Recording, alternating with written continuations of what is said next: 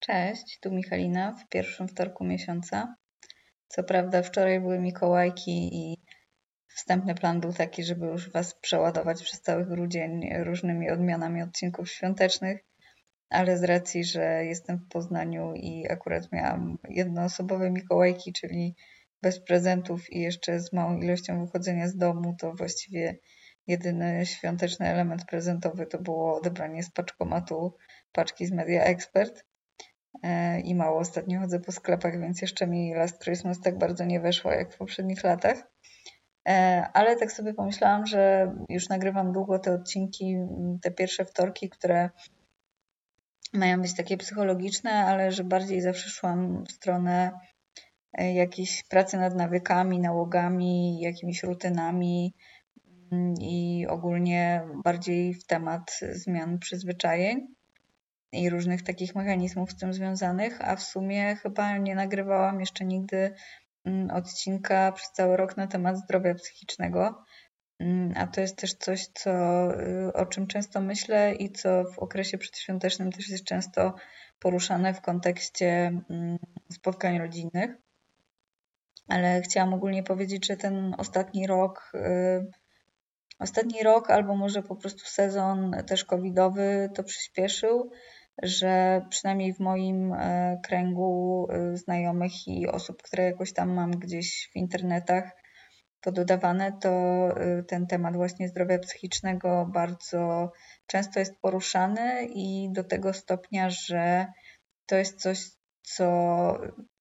mm, wydaje mi się, że bardzo łatwo teraz zostać mocno zjechanym, jeżeli się człowiek wypowie jakkolwiek krytycznie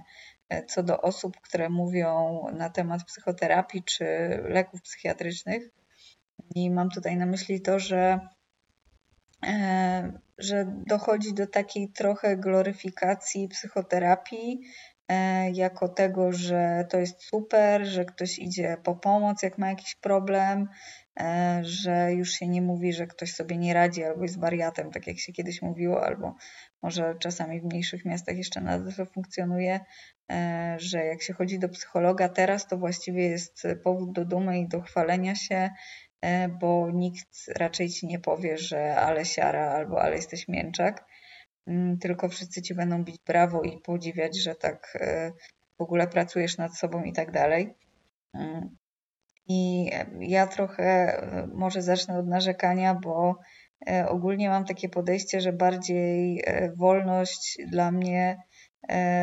powinna iść w stronę tego, że można krytykować wszystko w jakimś stopniu. Oczywiście w sposób jakiś kulturalny i nie tylko po to, żeby komuś uprzykrzyć życie,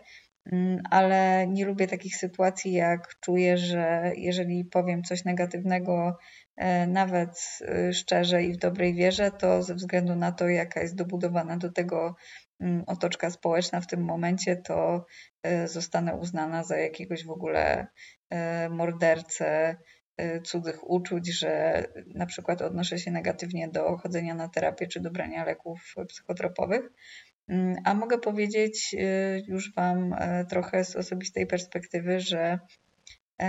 że testowałam i to nie raz chodzenie do psychologów z różnych nurtów y, w pewnym etapie swojego życia. Mogę zresztą, jak chcecie, Wam zrobić taki odcinek y, obnażający się już na maksa, bo powiem szczerze, że y, to są doświadczenia już sprzed paru lat i na tyle się do nich już zdystansowałam w takim sensie, że no pogodziłam się, że to była dla mnie totalna strata czasu i strata pieniędzy,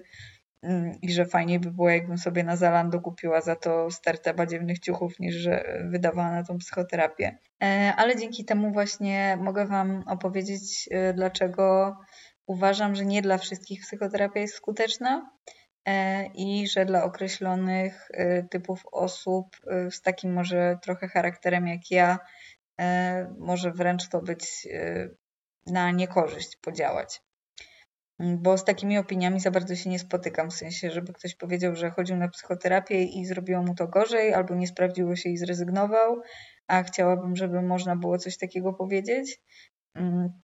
I żeby też nie było to traktowane jako taki lek na wszystko, bo trochę mam wrażenie, że tak jak się idzie z jakąś dolegliwością do internisty jako specjalisty od wszystkiego i się oczekuje, że, e, że on nas diagnozuje i wyleczy na wszystko, to trochę jakby z każdą teraz rozterką, niepokojem czy dyskomfortem ludzie chodzą na psychoterapię e, z założeniem, że, że to na pewno e, coś jest nie tak i na pewno psychoterapia im w tym czymś nie tak pomoże. E, co czasami wydaje mi się, że już jest e, na wstępie błędem klasyfikacji, że to, że coś jest nie tak, czy nie tak, jak sobie wyobrażamy, to znaczy, że należy to naprawiać e, za pomocą psychologa. Ale robię taki przydługi wstęp, dlatego że trafiłam ostatnio na filmik takiego youtubera zagranicznego, wegańskiego, którego kiedyś więcej oglądałam, który mm, nagrał taką swoją pogadankę na temat sposobów jak sobie radzi ze stanami lękowymi. E, I to było tyle ciekawe, że kliknęłam na ten filmik, e, powiem szczerze, spodziewając się raczej takich mega frazesów, które bardzo często się pojawiają w tych poradnikowych YouTubach, że niby ludzie mówią ze swojego doświadczenia, ale te rady są na tyle ogólnikowe i bezpłciowe, że to właściwie i tak nic nie wnosi. Jak się szuka konkretnej odpowiedzi, to tylko człowiek się frustruje, że mu mówią e, idź na spacer i nie wiem, poćwicz jogę i idź na terapię i koniec, aby się chciało coś więcej dowiedzieć. E, to tutaj e, z tych pięciu porad trzy mi się wydały ciekawe w kontekście właśnie stanów lękowych czy problemów psychologicznych, że nie były takie oczywiste, jak się spodziewałam. E, więc powiem Wam o tych trzech, a jak chcecie zobaczyć cały filmik, jak e, po angielsku w miarę ogarniacie, to Wam też podlinkuję. E, bo tutaj on jakby mówi o tych stanach lękowych i też u siebie i też mówi o tym, że znaczy nazywa siebie narkomanem w takim sensie, że mm, jest osobą, która była uzależniona od leków, tylko nie pamiętam w tym momencie, czy to były mm, leki przeciwbólowe, czy to były mm, jakieś sterydy związane z jakąś chorobą, e, ale w każdym razie właśnie zaczął się dzielić takimi swoimi przejściami związanymi e, i ze stanami lękowymi, i z takimi objawami odstawiennymi. E, I tutaj właśnie w tym, mm, w tych jego radach zaczęło się od tego, że poleca co nie jest, y, co jest ważne, nie jest to sponsorowany filmik przez tą firmę, ale poleca matę do akupresury, czyli to jest taka mata z wypustkami, e, na której się leży po prostu, która uciska, mm, uciska nam powiedzmy plecy i głowę, e, czy tam całe ciało, zależnie od tego, jaką, jaką mamy wielkość i trochę działa tak też jak akupunktura na określone punkty. Mm, i dlaczego takie coś zamiast psychoterapii na przykład? E, ja tutaj mam inny przykład, który u mnie się sprawdza e, w takich sytuacjach bycia za bardzo e, w głowie i za mocno jakby takim depresyjnym. To jest też rolowanie, o czym już Wam mówiłam wiele razy w odcinkach treningowych, ale chodzi o taki, w takich sytuacjach, kiedy nie możemy wyjść sobie z głowy, chodzi o takie dobodźcowanie się zewnętrzne, cielesne, e, które mm, pozwoli nam właśnie tej, z tej głowy wyjść w taki nierozumowy sposób. No bo jeżeli chodzimy do psychologa, to rozmawiamy i cały czas próbujemy z tego pułapu świadomego e, i myślowego, trochę może emocjonalnego też zależy kto w jaki sposób tam się komunikuje, ale cały czas jak dla mnie to jest po prostu międlenie tego na poziomie głowy, a jeżeli e, potrzebujemy takiego upustu, że mamy już takie mm, wręcz objawy cielesne związane z jakimś stanem stresu, e, to takie umiarkowanie bolesne zabiegi typu właśnie rolowanie, akupresura, masaż, mm, czy niektórzy lubią szczotkowanie na sucho, po prostu takie E, jakiś mocniejszy bodziec dotykowy, e, który pozwoli e, trochę to ciało, żeby puściło napięcie i trochę odwrócenie,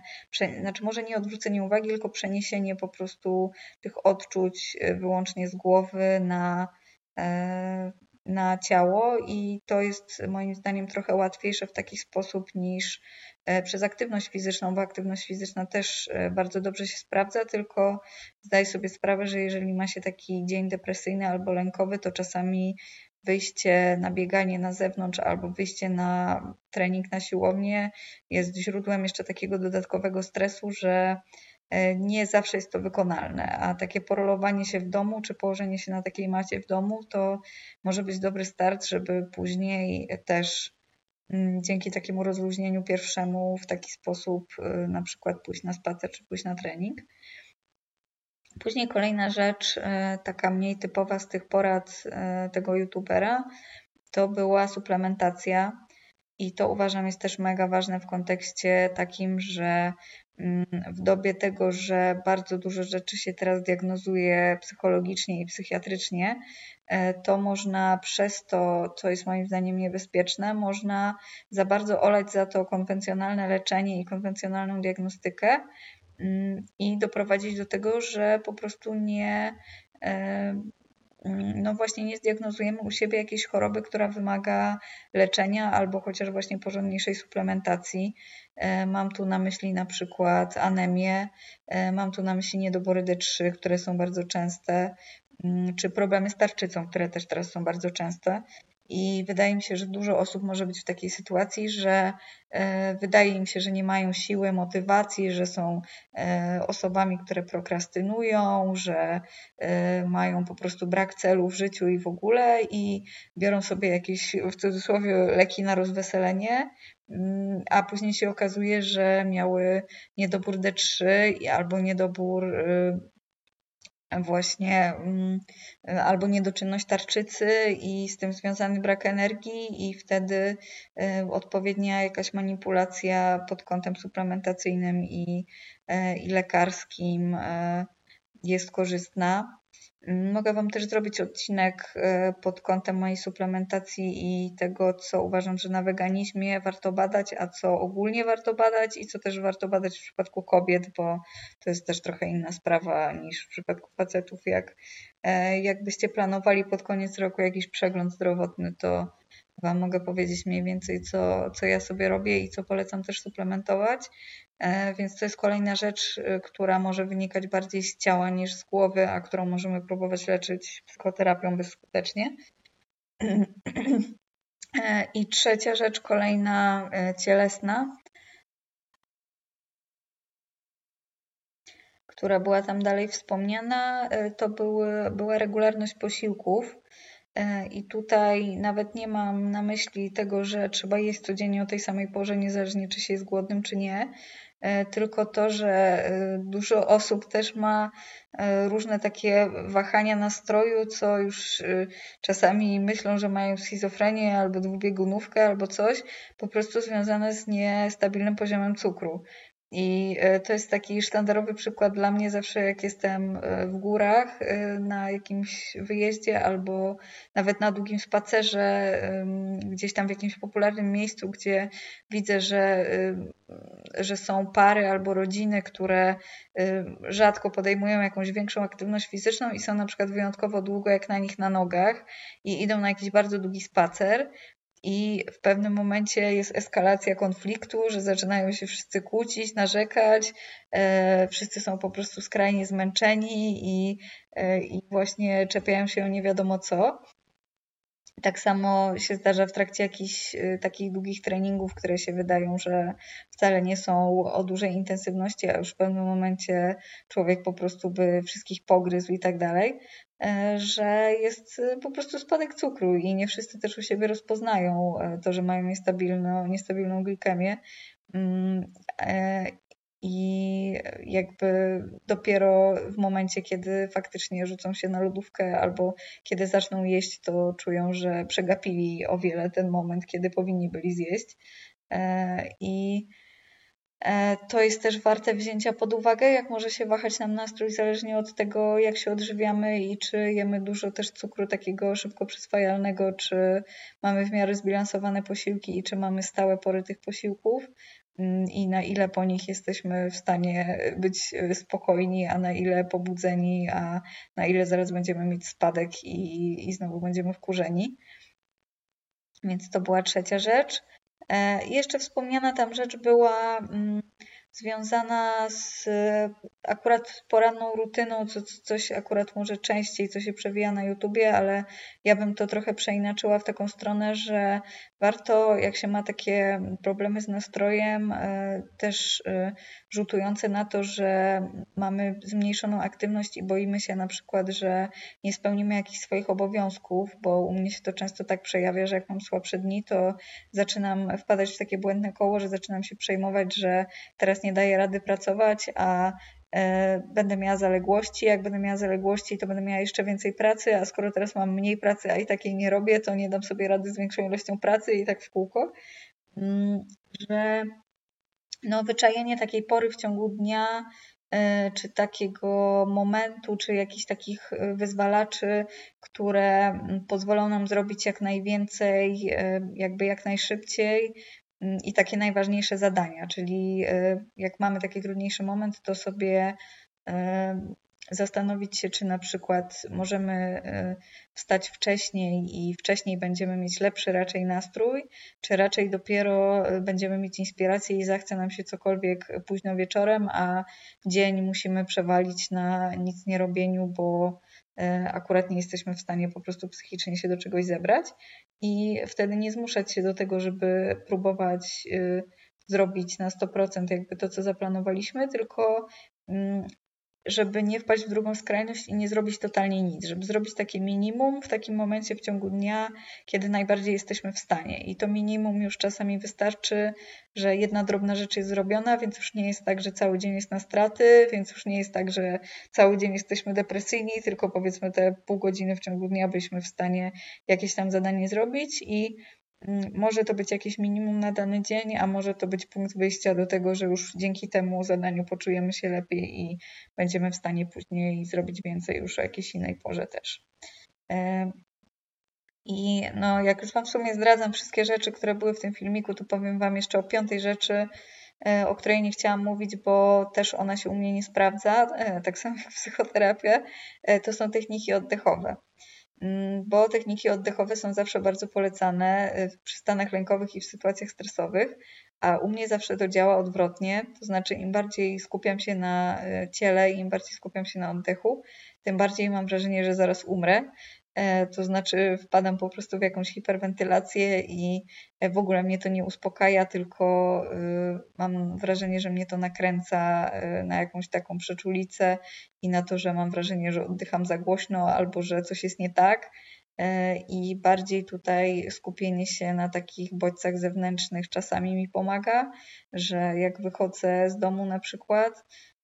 jestem zdenerwowana, to wtedy nie skupiam się na tym, jak oddycham idąc, tylko skupiam się e, na przykład teraz, jak spadł pierwszy śnieg, to na tym, jak, jakie są dźwięki skrzypiącego śniegu. E, jak idę, jak ten śnieg skrzypi. Wtedy takie rytmiczne skrzypienie na przykład mi pomaga bardziej się skupić i wyciszyć, niż to, że skupiam się na swoim oddechu i to mindfulness takie cielesne u mnie bardzo powoduje dużo większy stres. Czyli to jest akurat coś, czego u siebie bym nie poleciła, ale wiem, że bardzo dużo osób e, korzysta z tych technik oddechowych, więc jeżeli chcecie coś przetestować z tego filmiku, to też e, zachęcam, bo może ja tu jestem wyjątkiem, co się zaraz hiperwentyluje i, i stresuje jeszcze bardziej takim czymś.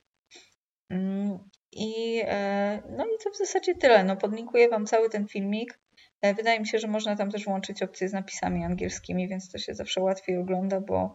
e, bo tutaj ten koleś dosyć szybko akurat momentami mówi. E, I tak chciałam zaznaczyć tym odcinkiem trochę to, że, mm, że nie chciałabym, żeby psychoterapia była traktowana teraz jako lek na wszystko i coś, co jest dla wszystkich dobre i zawsze się sprawdza. I żeby można było też powiedzieć, że że to, że się ktoś źle czuje, to niekoniecznie jest spowodowane tym, że ma traumę z dzieciństwa e, i tam w ogóle obciążenie przodków i że musi teraz przez ileś lat e, opowiadać e, o różnych swoich przejściach, że czasami ma po prostu niedobór B12 albo spadł mu cukier i że powinien się w pierwszej kolejności zająć regularnymi posiłkami, a opowiadać o swoich traumach może nawet niekoniecznie i może nie w to zainwestować pieniądze.